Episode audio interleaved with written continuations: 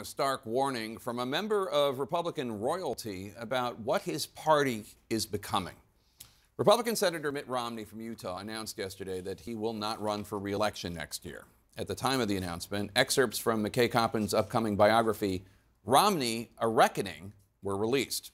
Coppins, a writer with The Atlantic, where the excerpts appeared, got unprecedented access to the senator and 2012 Republican presidential nominee.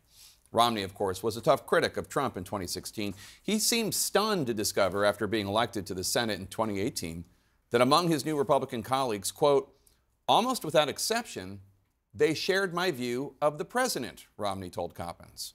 Every time he publicly criticized Trump, it seemed, some Republican senator would smarmily sidle up to him in private and express solidarity.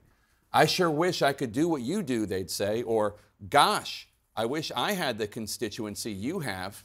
This happened so often that Romney started keeping a tally, Coppins writes. Romney was surprised at the cognitive dissonance during the 2019 impeachment trial of Trump. During a break in the proceedings, Coppins writes, after the impeachment managers finished their presentation, Romney walked by Senate Republican leader Mitch McConnell. They nailed him, the Senate Majority Leader said.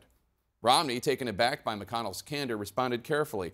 Well, the defense will say that Trump was just investigating corruption by the Bidens. If you believe that, McConnell replied, I've got a bridge I can sell you. A spokesman for McConnell says he does not recall this conversation. Before the attack on the Capitol on January 6, 2021, Senator Angus King of Maine, a member of the Senate Intelligence Committee, phoned Romney to warn him about some of the chatter among right wing groups coming to the Capitol. Romney, Romney texted Republican leader McConnell, quote, in case you have not heard this, I just got a call from Angus King who said that he had spoken with a senior official at the Pentagon who reports that they are seeing very disturbing social media traffic regarding the protests planned on the 6th. There are calls to burn down your home, Mitch, to smuggle guns into D.C., and to storm the Capitol. I hope that sufficient security plans are in place, but I am concerned that the instigator, the president, is the one who commands the reinforcements the DC and Capitol Police might require, unquote. McConnell did not respond to Romney. During the insurrection, cameras captured Mitt Romney running down a hallway to escape the mob after a police officer told him to turn around. Romney says he thought the Trump fever might break after that horrible day.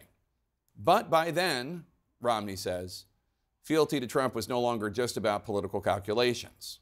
Quote, after January 6, a new, more existential brand of cowardice had emerged. One Republican congressman confided to Romney that he wanted to vote for Trump's second impeachment for the January 6 insurrection, but chose not to out of fear for his family's safety. You can't do that, Romney recalled someone saying. Think of your personal safety, said another. Think of your children. The senator eventually decided they were right.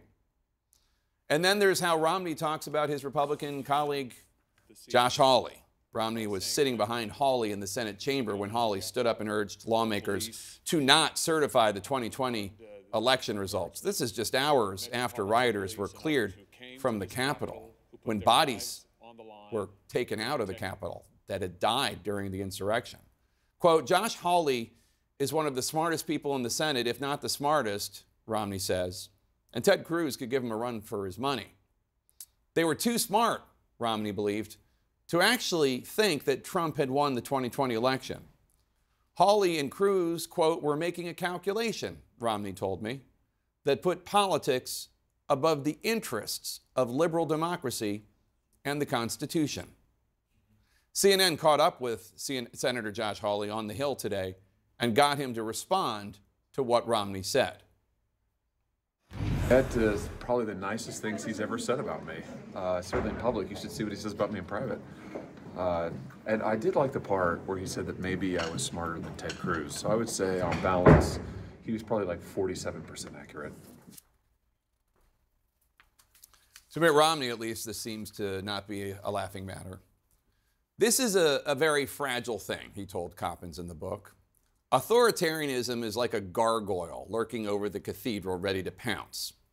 And for the first time in his life, Mitt Romney wasn't sure if the cathedral, the cathedral of democracy, would hold.